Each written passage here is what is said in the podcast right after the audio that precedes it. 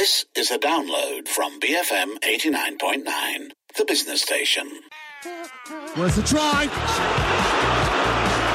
And he's always prepared to give it a go. Off the ball on BFM 89.9. Hello and welcome to Off the Ball with myself, Cam Ralston, and our three pundits. We have Arvin Sidhu. Hi, everyone. It's good to be here. Great to have you. And Nicholas Anil. Hello, Cam. Good to be back. Great to have you. And finally, Kishnan Sundaresan. Hello, hello, guys. Definitely great to be back. Uh, we have an we have a really packed program today. Uh, we're going to be doing World Cup draw, some Premier League, Champions League preview. Guys, let's just jump straight in. The World Cup draw has finally come out, and it, it's interesting. I was looking for a group of death. I think they, they kind of exist, but it's more like a top half not of death and the bottom half of death. uh, so we're going to go through each group alphabetical alphabetical order from A to H, and I'm going to start with you, Arvin. Group A. Group A is Qatar, Ecuador, Senegal, Netherlands. I mean, the Dutch have got to come through that one, and I don't see who else can.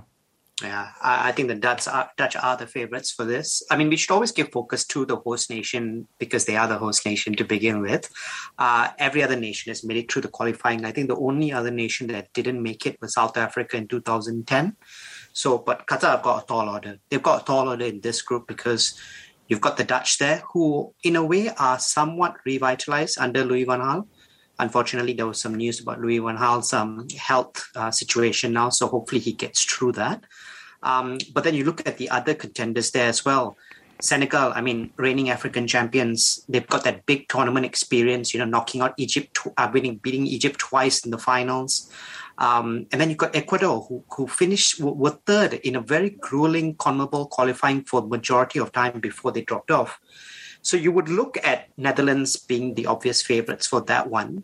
Uh, and I think a must see game for that one would definitely be Netherlands versus Senegal. But Senegal and Ecuador, I think, will give each other a good fight. I, I just think for Qatar, it's it's going to be really tough. When the draw came out, they probably looked at that and they said, our chances of making it to the next round are pretty slim. So for me, I, I just feel Qatar, uh, Netherlands will get through, and Senegal, because of the run that they're currently on right now, puts them on a second favorites. I don't think anyone here is going to disagree with that analysis. That's it's got to be that surely. Um, but uh, Nicholas, let's go to Group B, uh, which is eh, it's an interesting group. It's it's the England group. It's, so there's England, Iran, USA, and then there'll be a Euro playoff. So it could either be Scotland, Wales, or Ukraine. And it had to be that Iran and USA would be in the same group. I think they I think they just are every time. Who, who we don't know. Wales, Scotland, Ukraine. Who do you think um, will come through from this group? I think if Wales come through, then uh, it could make Group B an extremely competitive group. Um, we are beginning to see the resurgence uh, of Wales, um, you know, with uh, the likes of Gareth Bale, Daniel James leading the line. Uh, they have proven themselves on the international stage as well. But they are, of course, uh, one of three nations that could make the, the draw or the, the final draw. Now, if you look if you look at the other three teams, um, your money's ultimately got to be um, on England as the perennial favorites to uh, qualify from the group. Of course, England are always in the spotlight whenever there's a major championship. Um, they have done well, really well under Gareth Southgate, and I think um, reaching the final of uh, last year's Euros has got to do a lot of confidence for them uh, coming into this World Cup. Um, but I would also look at USA and um, see that that resurgence of, of this country who missed out on the last World Cup. Now, USA have always been one of the uh, regulars in the World Cup, and, and to miss out at the last edition has sort of reignited that spark. And they did really well in the qualifiers as well to come through. So I'm looking at this point, it's going to be England and USA because past uh, meetings between both sides have also been very, very tightly contested. Um, Iran, while they are Asian powerhouses, um, I don't think so. They will stack up that strongly against um, uh, any of these teams. So for me, at this point, it looks like England and USA. Yeah, you know, about 20 years ago, I didn't say this to anybody. I said it just privately to myself. I said, in 20 years' time, the USA is going to win the World Cup. But I, I didn't say it out loud, so I can't be held to it. But, uh, you know, one day, one day I think that they, they can. Hey, um, Keish, uh, let's let's talk about Group C, but I also want to sl- slip in another question in, in, with this one. Group C: Argentina, Saudi Arabia, Mexico, and Poland. Gogolin thinks Argentina is going to win the World Cup, and this is a pretty tough group. But with Saudi Arabia, uh, one of three Asian, I, the Asian teams, I think, have a very difficult uh, World Cup group.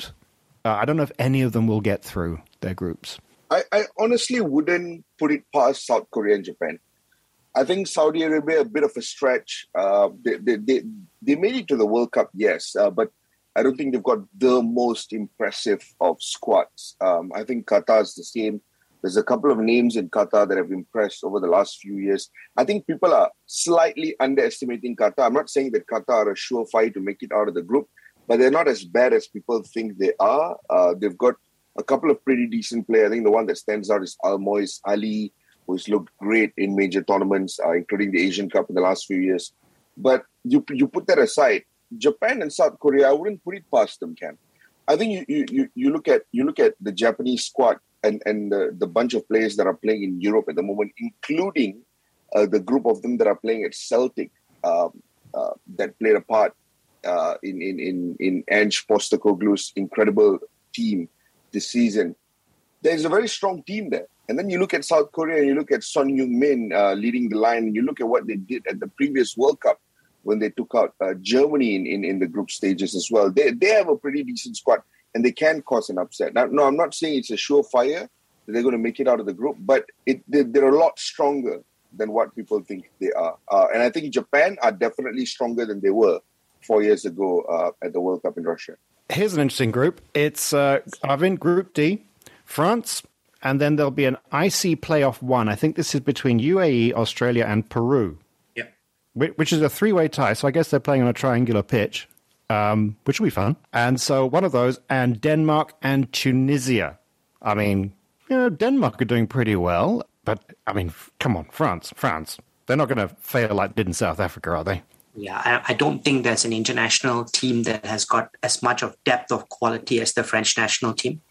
Uh, it's just whether they can get get across that willful downess that sometimes Didier Deschamps brings to that team. You would think that they would play more memorable type football. Uh, Denmark's on good run though. They've won nine out of their last ten qualifiers, so they they would probably be a close second. And Tunisia, I believe, have, have changed their manager after the, the Cup of Nations, so they've got a new new landscape to look at uh, and plenty of that squad has got playing experience in France as well. So yeah, I think this one is another group. When you look at it, you think France are way above the rest. Uh, Denmark and their steadiness should take them through, and then you've got the other two kind of battling out and seeing how they perform. So I think another straightforward group for this one. I think the Tunisian manager. It's the second time he's been sacked before uh, I mean, he, he's taken a team to the World Cup and then he's gotten sacked before actually being able to play. Apparently, he's a really horrible man. Um, Nicholas, that those four groups, um, they're going to be playing against each other as the tournament progresses. This is the easier half, is it not? And we're looking at uh, standout names would be England, France. I, I, think the heavy hitters are in the next group of four, aren't they? Um, we are looking at Spain, um, and Germany, of course. Um, now, to many, I think this would this would look like a group of death, but I'm just looking at all eight groups, and and there are plenty of competitive groups. But of the lot, you you have to look at this right? Um, Spain, Germany, and of course Japan in the mix as well. Both both Germany and Spain are, are overwhelming favorites uh, uh, in, this group, but you have to look at the dynamics of, of both nations. Now, Germany uh, under new guard. You know, they are no longer under the Joachim Löw era. You know, it's been almost two decades uh, since uh, he he guided uh, Germany. But now they've been taken over by Hansi Flick, who's done such an amazing job uh, with Bayern Munich um, and has started his Germany uh, reign off with a fantastic start as well. So you're looking at a Germany team packed with experience, packed with promising young players and an overwhelming desire to do well, especially after they missed out um, on qualifying from the group stage at the last World Cup.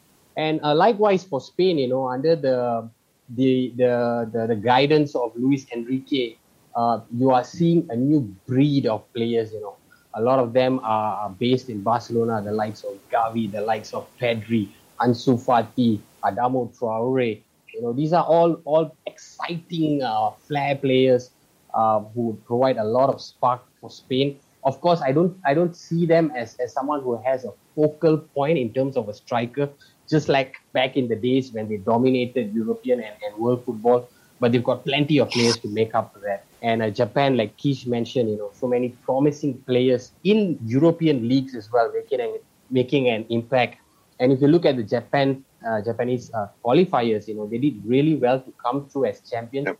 in such a competitive group uh, that contained um, the likes of Australia, China, um, and yeah, they, they're going to definitely give uh, these two uh, powerhouses uh, a run for their money. That's for sure.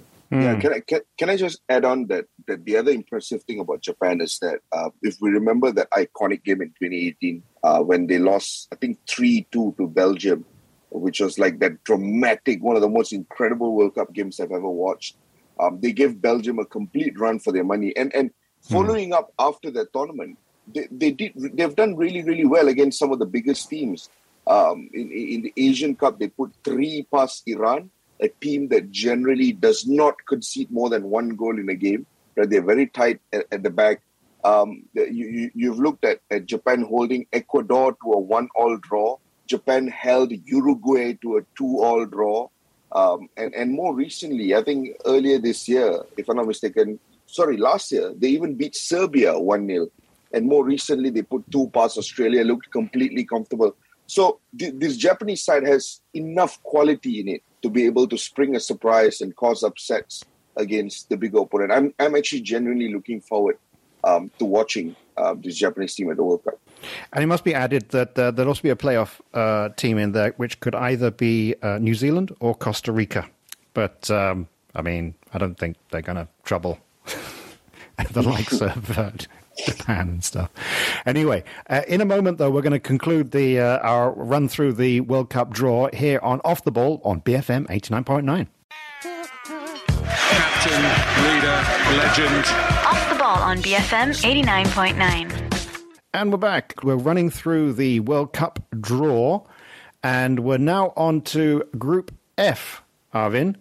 Belgium, Canada, Morocco, Croatia. Uh, last last week, I think it was, uh, Kishnan described to us how Canada are, so good they're going to win the World Cup. Um, and uh, do you agree with him? No, but Canada have got some really exciting players. I'm really looking forward to Canada's good. I do agree with Kish to a certain extent. I mean, uh, we all know about Alphonso Davies at Bayern Munich, but then you think of Jonathan David at Lille as well. Mm. Such an enterprising and such an exciting young player. So I, am really glad to see them in that group. But um, obviously, the golden generation of of the, of the Belgian uh, national team is a little bit older now. You look at that back line, I think when you combine Toby Alderweireld and Jan van Vertonghen, it's probably an age of about 70. So they, they've, got, they've got a back line that they kind of need to sort out a little bit as well. Um, Croatia will always be there and thereabouts. I mean, we know the pedigree, and as long as uh, Luka Modric continues to defy age, um, they, they will remain dangerous. Um, and then at the end of it, you've got Morocco uh, and their manager. He's been to the World Cup four times with four different teams. He's got a bit of feud happening now with Hakim Ziyech. So you kind of you need to ask yourself that question whether you are willing to go to the World Cup with potentially one of your best players. So that's an area to look out for for Morocco. Uh, so but for me, I'm going to go on the limb here. Belgium for me will make it through, and I somehow think Canada is going to surprise a few people. They've got some really exciting exciting times ahead of them. So look out for that. I kind of agree with Kish on most parts for this one. But can I ask a question of all of you? I, I, don't know. Maybe someone knows the answer to this. Croatia, you know, have been spectacular over the years. Yep. Population of what three million or something. The, the, yep.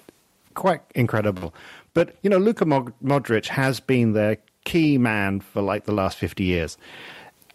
are, are there new young Croatian players coming up filling in those it's, spaces, or are we are we going to be looking at that same old team again? No, no, no. It's it's an aging squad definitely, um, in a sense where it, it, it, was the fundamental problem even at the Euros, right? Is that you you look at their team and it's it's the same players that are coming coming on from 2018 and they're banking on them, and it's not it's not a major surprise because ultimately when it comes to Croatia, it is a nation that's significantly smaller. Um, so naturally your, your talent pool is also slightly smaller.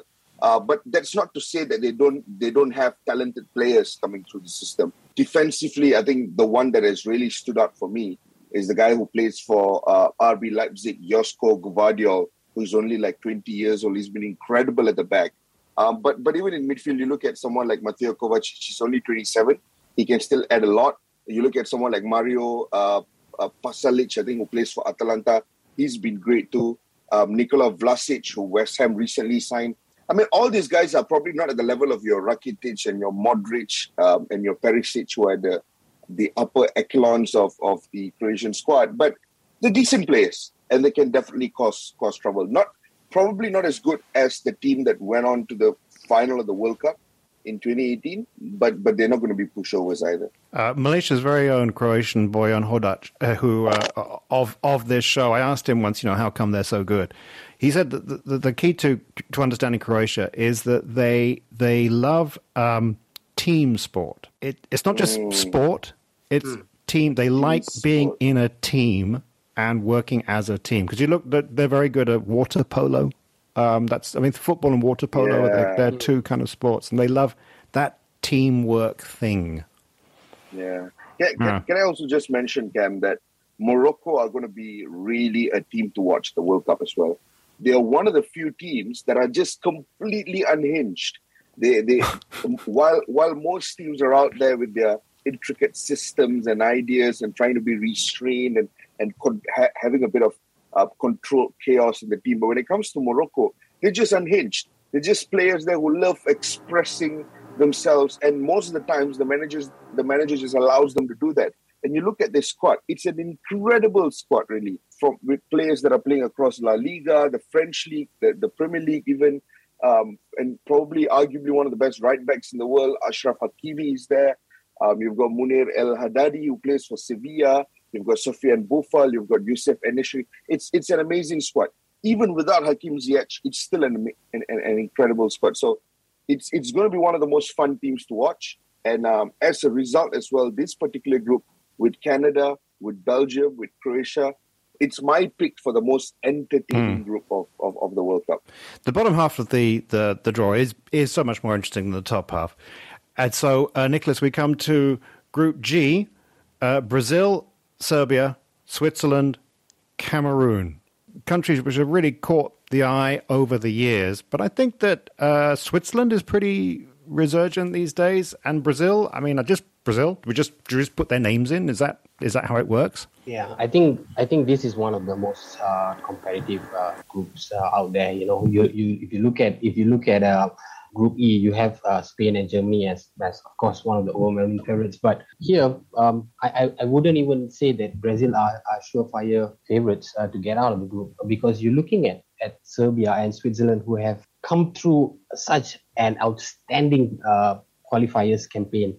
Um, Serbia had, you know, um, basically topped their group containing Portugal, and you know uh, they had not lost a match coming into this World Cup and Switzerland as well, you know, who had such an excellent uh, qualifying uh, campaign. So these two countries for me would be would, would really give Brazil a run for their money. Now, of course, Brazil are coming into this World Cup um, having an excellent track record. They had only lost um, once, if I'm not mistaken, uh, last year, and that was at the Copa America final. Only considered five goals. You've got a lot of players at the peak of their prowess um, Neymar, Vinicius Junior. These these two players are ultimately going to be the stars of the team. Um, but the competition that Serbia, Switzerland, and Cameroon, to a certain extent, are going to provide, it's it's really going to be an exciting watch. This one. Well, then, Harvey, can I ask you? Uh, let's just talk a little bit more about Brazil. It's it's been a long time. I feel like since I've watched, you know, samba football, the the, the, the free flowing, brilliant genius of a what's what's Ronaldinho going to do now? And uh, and over the years, I feel like they've become more and more as if they are managed by Sam Allardyce. Um, uh, maybe I'm exaggerating, but uh, are Brazil the the freewheeling, uh, beautiful game of old, or are they, they are they more mature now? No, I think they're a bit more conservative than they used to be. I mean, if you look at the squad of players that they've got up there, I mean, the young Antony, you've got uh, obviously Rafinha from Leeds is there as well. But they, I think the manager, today in a way that he manages it is a little bit more control. Uh, it's a bit more control chaos, so they, they still do create quite a lot, uh, but it's not the free flowing uh, Joga Bonito from from from years go by. So for me, uh, it's a very different approach to how Brazil is taking it. Um, but success is still around the corner. I mean, they they, they were in the finals in, in the Copa America. I mean, they they're still one of the favorites. And let's look at it this way. I mean, the most successful team in the World Cup, they will be there and thereabouts. It's just the approach is different from how it used to be. Uh, speaking of most successful team in the World Cup, I, I actually was still looking through it going, oh, where's Italy? Where's Italy? And of course, they're not there. And instead, we have what must be, I think, a group of death. Uh, Kishanen, Portugal, Ghana, Uruguay, South Korea. That's that's a yeah. really hard. That's a hard one. The narratives alone in this group uh, Cam. I think all eyes will be on Ghana, Uruguay. Uh, if anyone remembers from the 2010 World Cup, the uh, fiasco that happened in that in that quarterfinal match between both sides with Luis Suarez, you know, uh, handling the ball towards the end and mm. Asamoah Gyan's skying the penalty afterwards. Mm. There was a lot of tension within both countries, um, and and Ghana were were left extremely frustrated because their squad that year was potentially good enough to go on and make history. Hmm. Um, if they had won that game, they could have gone on to the semis. If they were in the semis, anything can happen. A final is always possible.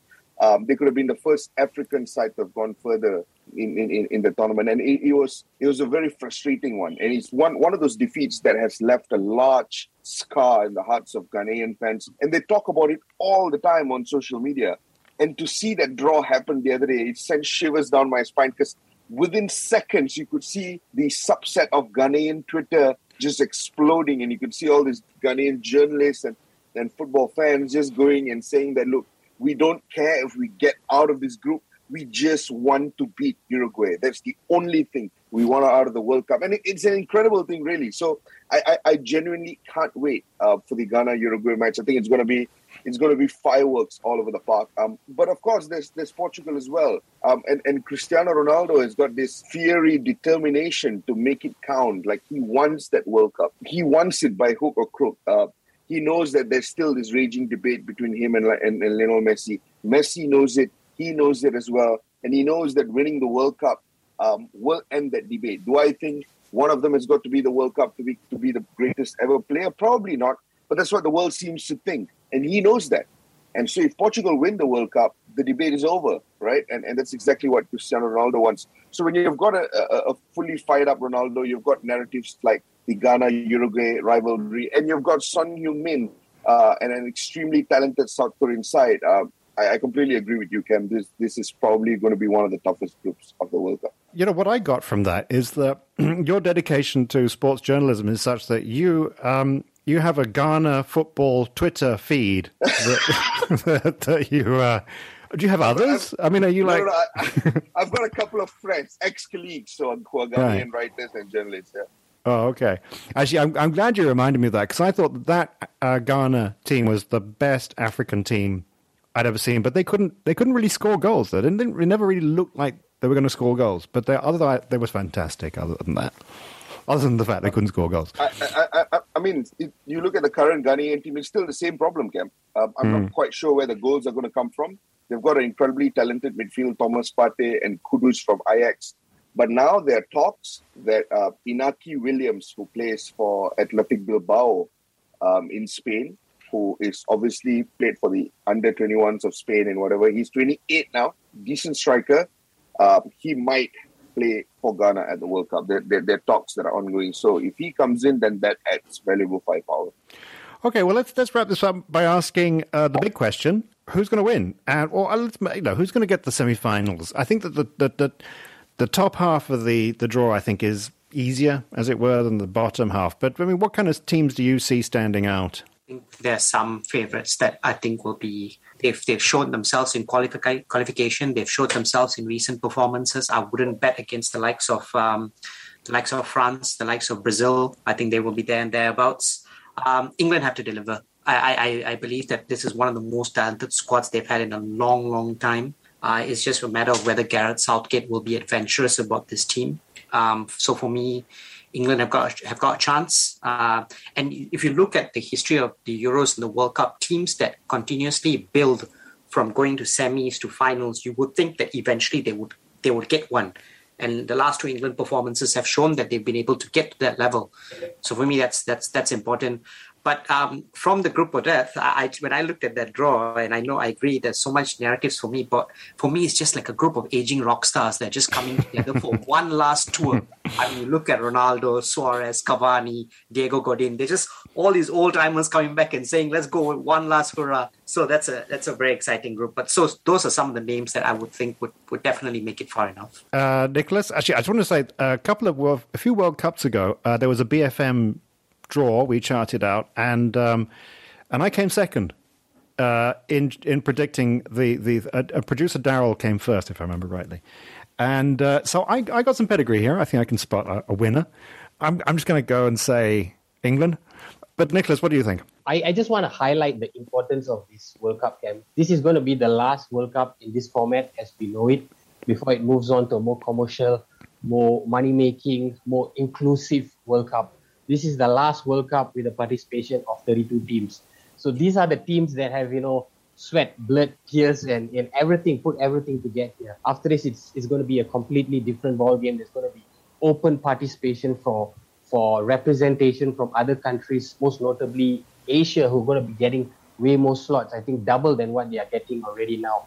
And and this World Cup being hosted in a single city, we're not going to see any more World Cups being hosted in a single city after this because of the sheer uh, volume of participation of countries is going to be hosted in various different uh, countries. Again, going back to the commercialization and and the money making uh, profitability that it could bring. I think this is a World Cup to be cherished. This is a World Cup to be remembered. And like both the guys mentioned earlier, this is a World Cup that is going to be converging some of the world's best players, perhaps uh, you know seeing action for the last time at the world's grandest stage and hopefully going blow to blow to try and get the biggest prize in world football.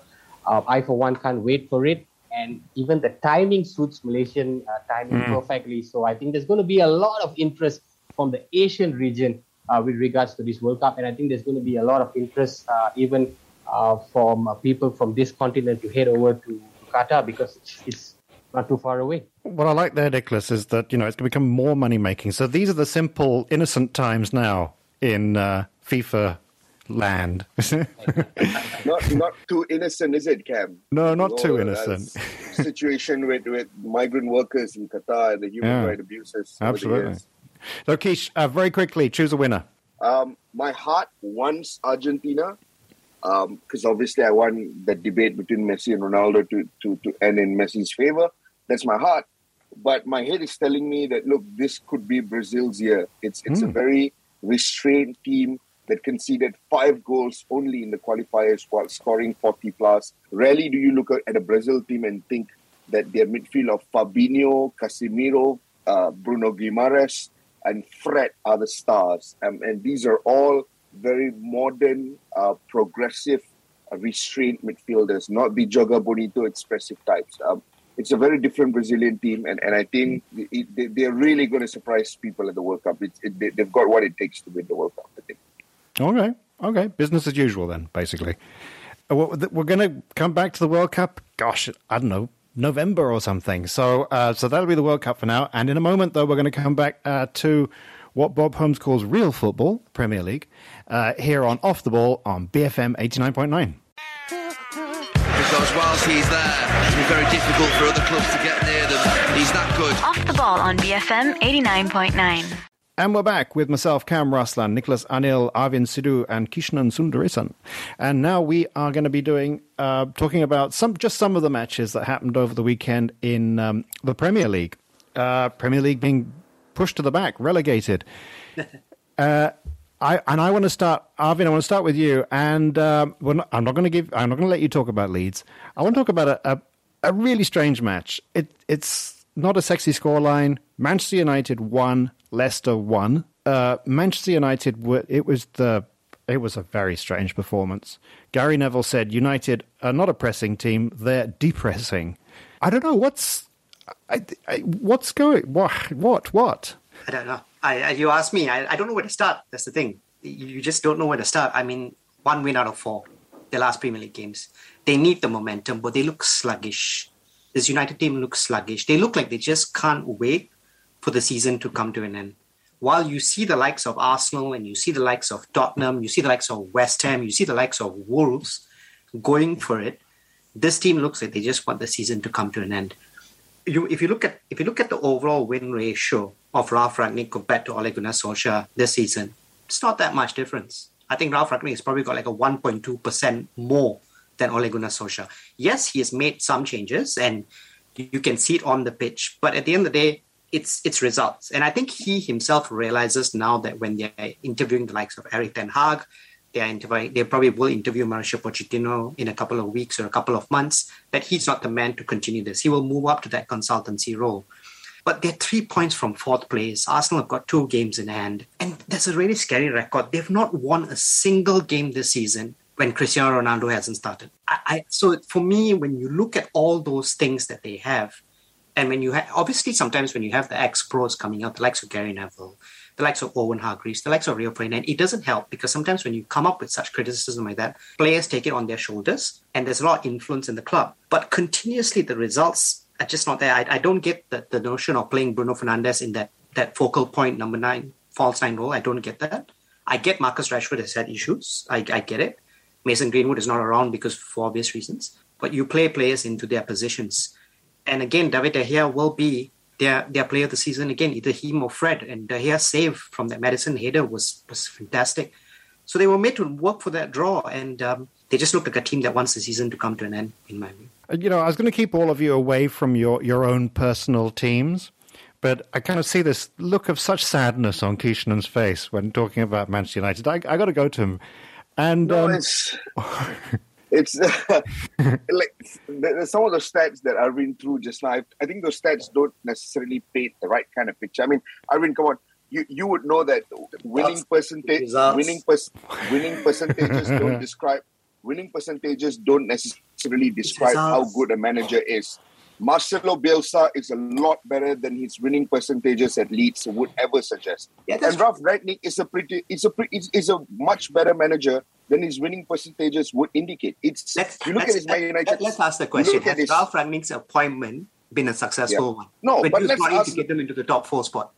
let's ask the bigger question, which is Is Ralf Rangnick the guy to bring short term success when his entire career has always built built upon long term projects? So, do I think this is Ralf Rangnick's fault? No. If you're Man United and you appoint Ralf Rangnick and you expect miracles in a period of six months, then that's that's always going to cause you issues. But that does not mean Ralf Rangnick has not improved the team. You, you you look at players like Fred being unleashed into a position that he's finally excelling in, like he does with, with, Brazil, right at, at, at, at international stage. You look at how he's utilizing Diogo Dalot on the flanks. The problem with, with Ralf Rangnick's tenure at Man United is that since he's come in, he's had COVID issues with players. He's had the Mason Greenwood scandal. He's not had Edinson Cavani available at his disposal. He's not been back at the January transfer window, not had the opportunity to bring in a single defensive midfielder to provide balance. Now, do I think there are issues with Rangnick's tactics itself? Perhaps. Do I think he is to be blamed for Man United entirely? No, because this entire United team is dysfunctional from the top. You've got players like Paul Pogba who's going away on international duty and talking about why he doesn't want to play for Man United anymore. You've got hmm. Marcus Rashford looking completely lost up front. And and, and you, you've got so many players. You've got Harry Maguire, who is struggling for United but done well for England, but goes to international duty, gets booed by the England fans. So it's a squad that is under severe pressure. It's a squad that is not stepping up to the task that they have at, at hand, barring a few players. And when you look at the higher ups, and you've got to wonder what, what on earth are they doing? Simple example, Cam. Simple example, Arvin and and and um, Nicholas. You you have not appointed a new manager. You're still negotiating with different names, and yet you go and extend Bruno Fernandes's contract by at least three to four years. For what? What if the new manager does not want him? What if the new manager does not like a player like Bruno leading their lineup? That's my point. It's a dysfunctional club from top to bottom, and, and the reflection of it you're seeing in, in terms of the results at the moment. It, it- it's very easy to just pin this blame on Ralf Rangnick um, on, on, on, on, on the appointment of him. But I think the problems go way, way deeper than just that. So, so I- Kish, let, let me let me let me just jump in here. Um, I, I agree with all, all that you're saying. Uh, there is a bigger problem. Ralf Rangnick is is thrown into a predicament where he's got a um, he's sort of um, um, swim or, or, or try and, and, and, and not sink and, and, and bring bring the club down to a, even a lower level. But moving forward next season, now you've got this bunch of candidates right, whom, whom are being interviewed. How is this going to help Ralf Rangnick make the right decision? And also because he's going to be the intermediary between new men and management. How is he going to sort of get this new men acclimatized to deal with all these external issues and at the same time get the club start performing and challenging for titles? Because at the end of the day, that's what United fans want. They do not want to see a club languishing at seventh spot. They, they want immediate success, and that's the, the foundation of how the club has been built for such a long time. Okay, And, uh, and, and sorry. we we can't we can't give a whole show to Manchester United, and and and Keishan and I think I think we gave you a good mental health moment there, an opportunity to really vent, and and not just at the TV, which is presumably what you're doing when you're watching Manchester United play. By the way, uh, you were talking about a short-term manager. Who, who would be a good short-term manager? If you, like a Neil Warnock, is it? Is that what you're saying? who who who who, who gives you a short-term shock? I, I, I, when you look at the players at Man United and, and, and the kind of attitudes that they have in general, I don't think there's a short-term manager that comes in, No. barring barring some of your biggest names like your like your Thomas Tuchel's and your Jurgen Klopp's and your Luis's and Luis Enrique's. I don't think there's a guy that instantly comes in and, and salvages this team. It's incredibly imbalanced compared to all the other competitors who are pushing for the top four spot. Yeah, yeah. Well, that's the happy story of Manchester United. Goodness me. Um, okay, let's talk about another story. Um, Arvin, Newcastle five. New, sorry, Newcastle five. Spurs, Spurs five. Newcastle United one. It's it's not a it's a it's a consequential match. I mean, Spurs are in with a shout at the top four spot, and I, it caught my eye because because Harry Kane was not amongst the scorers. It that that kind of thing that always befuddles me is like, why is he playing so deep? Kind of sort of made sense to me a bit more. You had these wing backs going on, but also he was like a decoy. Uh, Arvin, I mean, is are we going to see Kane score fewer goals and other people score the goals for him instead? I think Kane will always be be there with the goals. I mean, his record is up there with with Son. But Conte will be really happy. I mean, five different scorers closing in on the top four. Um, uh, uh, they've leapfrogged Arsenal at least temporarily until Arsenal play later tonight. They've done a double over Newcastle, and and he's come out and said that he's happy now because no one wants to play against us at this moment because it's not easy to play against Spurs. So that's kind of like in the, the the image that Conte likes his teams to be built around um, I was reading something that since he's come over, only Man City and Liverpool have got more points in the league, and that's setting very high standards already. I mean, you look at that, that he delivers when he's required to deliver. And in the January window, he got it right. He got players that came in that have proven to be able to come into that squad and take over positions of other players. You look at Rodrigo Bentancur, you look at Dejan Kulusevski, they've come in and now they're starting players. Harry Winks unfortunately lost his place. And then up front, Dejan Kulusevski would take over Lucas Moura, Steven Bergwijn position as well. So he's got it right in that aspect. And they went a goal down and they came back and they, and, and they roared back. So for me, really good things. It's just, I always think with Conte, does his ambition, which is very grand, match what Spurs can give him at the end of the season? That's all. It's whether Conte is too big. No, no manager should be too big for a club, in my opinion. But when it comes to the resources, when it comes to the project, when it comes to signing players, is Conte's expectations and Spurs' expectations not at the same wavelength. So for me, that's the only thing that Spurs have to be concerned about come season end. But they're in a very good shot to be in the top four, and it'll be a really good turnaround for, for Spurs if he manages to bring them to that. Um, do you think they can get the top four? Yeah, I think they're in there with Arsenal. I think Yeah, they, but United, no. Nah. And, and, and in a way, I kind of agree with with with with Keish that if, if the United board felt that they didn't need a yes man and they got someone like Conte in, I think he would have sorted things out much more at at, at, at United. But I get why they didn't go for him because he comes in. And- and- and you look at- you look at Conte at Spurs. United. No, no, no, I'm talking- Oh, talking Spurs. I'm Okay, okay. Spurs, yeah. Yeah. And you look at Conte at Spurs, and one of the biggest assets, one of the biggest things that has helped them are the two players that came in in January, Kulusevski and Bentancur, right? And if Conte wasn't back in January, I don't think Spurs um, turn around the season the way they have.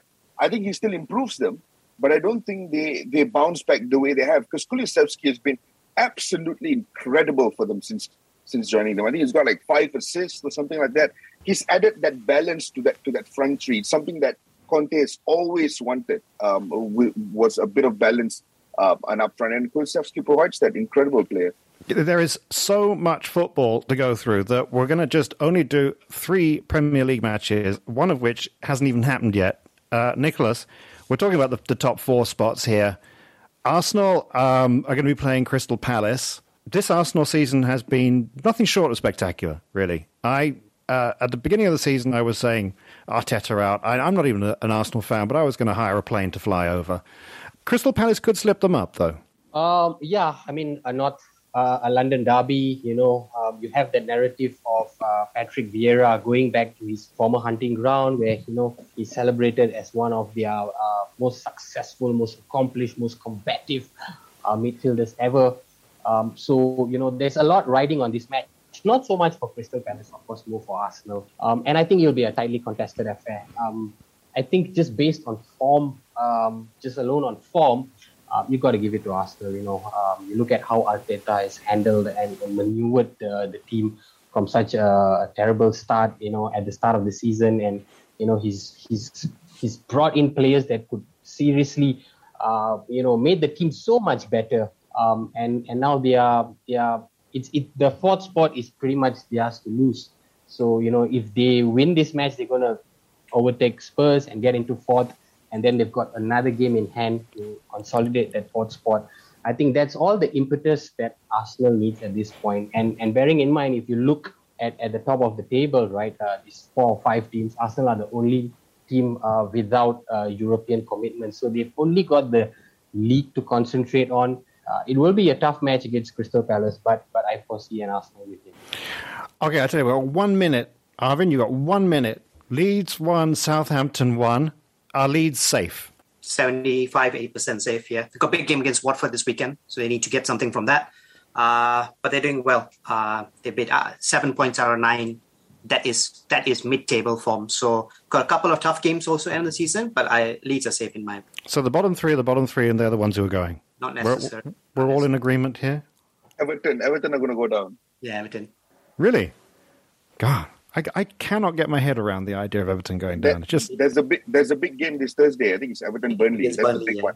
Oh, yeah. right, That's right. the relegation final scrap. Well, from Everton Burnley, uh, we go from one extreme to the other. We're going to be talking Champions League in the final part of Off the Ball here on BFM 89.9.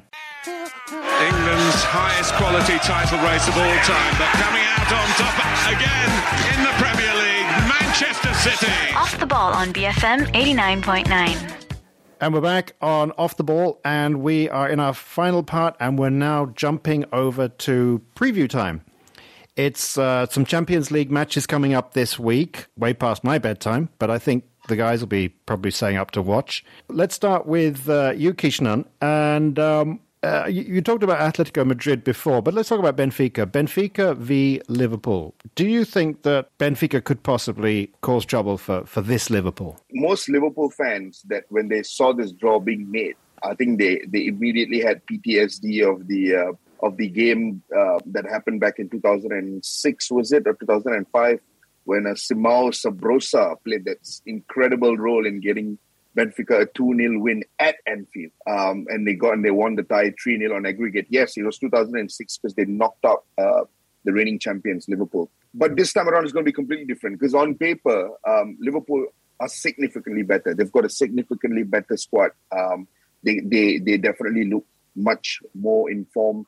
Um, though in recent times, they've stuttered here and there a little bit, Liverpool. Uh, but ultimately, it's it's the, the, it's their tie to lose. But having said that, I don't think Jurgen Klopp and the team will be underestimating this Benfica side. Uh, they've got experience um, with Jan Vertonghen, Otamendi, an unlikely centre back partnership at the back. They've got Adel Taarabt. It, it almost feels like it's a group of ex pros who just decided to come together, form a team, and let's just play football. Because this is what, it, what what it's like at the moment. Um, so, do I think you can underestimate Benfica? No. But do I think they're strong enough to knock Liverpool out of the tournament? Probably no as well. I mean, I mean, Liverpool are coming back to their to their best, really, aren't they? I, I, they this is this is looking like a, a Champions League winning squad. Uh, they're a point behind in the league, and which could be a very hard proposition to catch up on. But Nicholas, do you do you think that that that we're talking about Liverpool as being a, a shoe in for Champions League winners? I think we are at a stage of the season where every match is um, is a, a momentum, a gigantic, uh, uh, a must-win match, uh, especially for a team like Liverpool. You you have to remember that after this Benfica match, they've got the top of the table clash against Man City at the weekend. Mm. So um, there could be some changes to the squad as well. You know, keep bearing in mind that uh, of that Man City match to come. So. Um, of course, Liverpool are going to go into this match as favourites. They have been unbeaten in the longest time. Everybody's playing well. You know, you look at players who are coming into the squad. Um, the, the, likes of Joe Gomez for me was outstanding the other day against Watford. You know, um, and then you've got Diogo Jota, who's who's been such a revelation for Liverpool. So on paper, they are the outstanding favourites. But this is the Champions League. Um, anything could happen, and I think that the changes that Jurgen Klopp might make for this match may give Benfica a shout. I'm going to jump a day ahead uh, for you, Arvin, because I want to ask you about your second team. Are they your second team? Because um, it's going to be uh, Chelsea versus Real Madrid. Chelsea lost, amazingly, lost 4 1 uh, to Brentford over the weekend. So who's going to win this one? It's a tough one because Real are limping towards the La Liga title. They've been winning, but they haven't been convincing. They they got a little bit fortuitous against Celta Vigo at Balaidos over the weekend. Uh, they're really depending on the brilliance of Karim Benzema, just like you saw in the previous round against PSG. He's the top scorer across Europe right now. Uh, when you, when Karim doesn't score, um, uh, Madrid struggle uh, Vinicius had a very, very good first half of the season, but it seems to have boiled off a little bit. So, uh, in my opinion, Madrid are a better squad than they were last season when they played Chelsea. Last season, when they had Chelsea, they had to rush back the likes of Sergio Ramos at the back, and they struggle. But this tie across both of them will be won in midfield. It's really that that that Claude Makelele. I mean, that Claude, Claude, Claude Makelele. Makelele and Kante just sometimes. Yeah, yeah. But yeah, you've got the N'Golo Kante. Oh, yeah, exactly. You've got the N'Golo Kante against um, the likes of Modric, Kroos, and Casemiro. Casemiro missed the game against PSG, but he's back. So Real have to win that that tie. Uh, Chelsea are struggling to score goals though. Um, so Madrid's defense is a bit better. So uh, I just feel Madrid will get through this. They, they they haven't beaten Chelsea in any competitive games. That's due a change in my opinion. Whatever, ever? No, never in a competitive match. Never. Madrid's never beaten Chelsea. So. Oh, okay.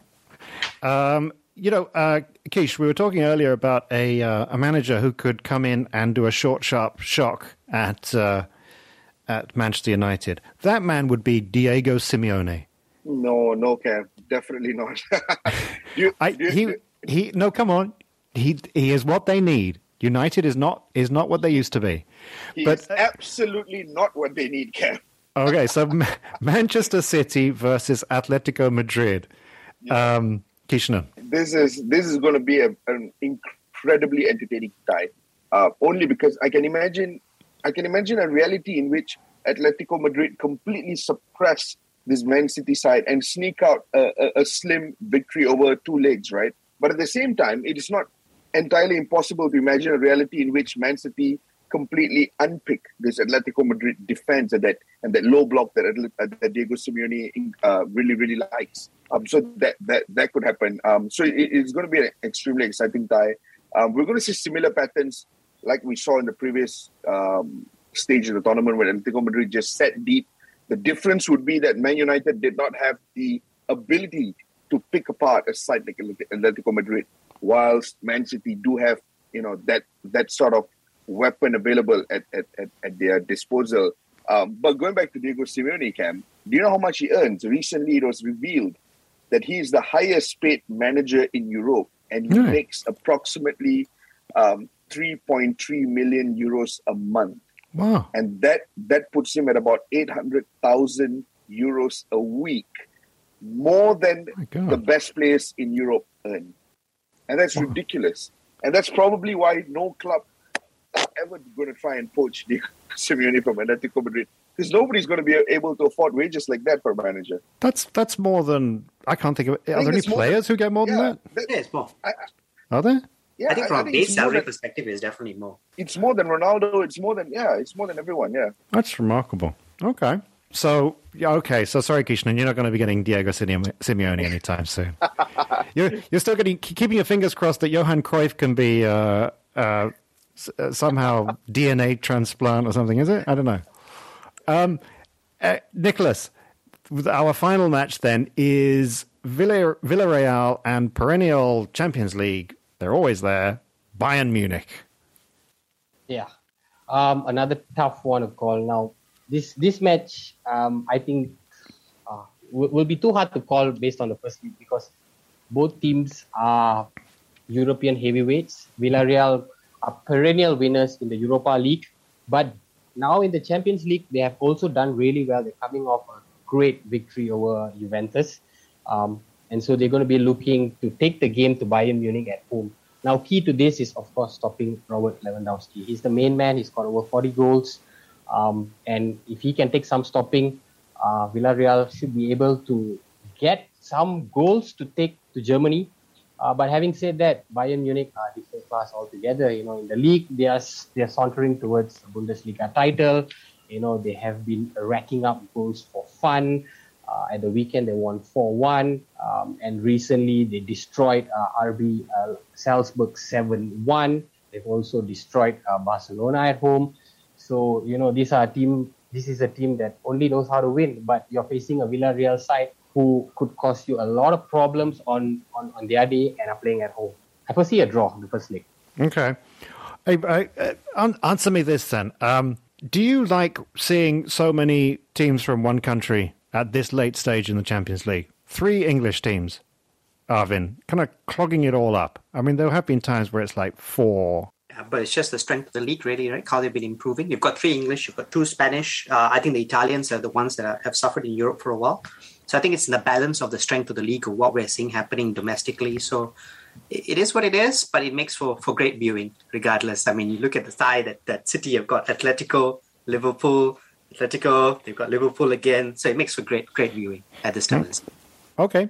Well, we have to come to an end, but I Kish, Kish very quickly then, who's going to win Champions League? That's a rough one. I mean, my money will be on Liverpool. Okay. I, I think that they're really strong enough to win it this season. Nicholas? And City? City? Okay. And Arvin? Man City to win it, Liverpool to win the league, in my opinion. Right. Oh, well. Okay. Um, all right, so well, that brings us to the end of this week's Off the Ball, and uh, that was a lot of football. And so it only remains me now to thank Arvin Sidhu. Thank you, everyone. Have a good week. Nicholas Anil. This time, have a good week, everyone. And Kishnan Sundaresan, who's now going to check out his Ghana football Twitter feed. Cheers, everyone. Enjoy the football. Okay, and uh, see you on Friday uh, here for On the Ball. But for now, it's Off the Ball, BFM 89.9. Where's the try? And he's always prepared to give it a go. Off the Ball on BFM 89.9. Thank you for listening to this podcast. To find more great interviews, go to bfm.my or find us on iTunes. BFM 89.9, the business station.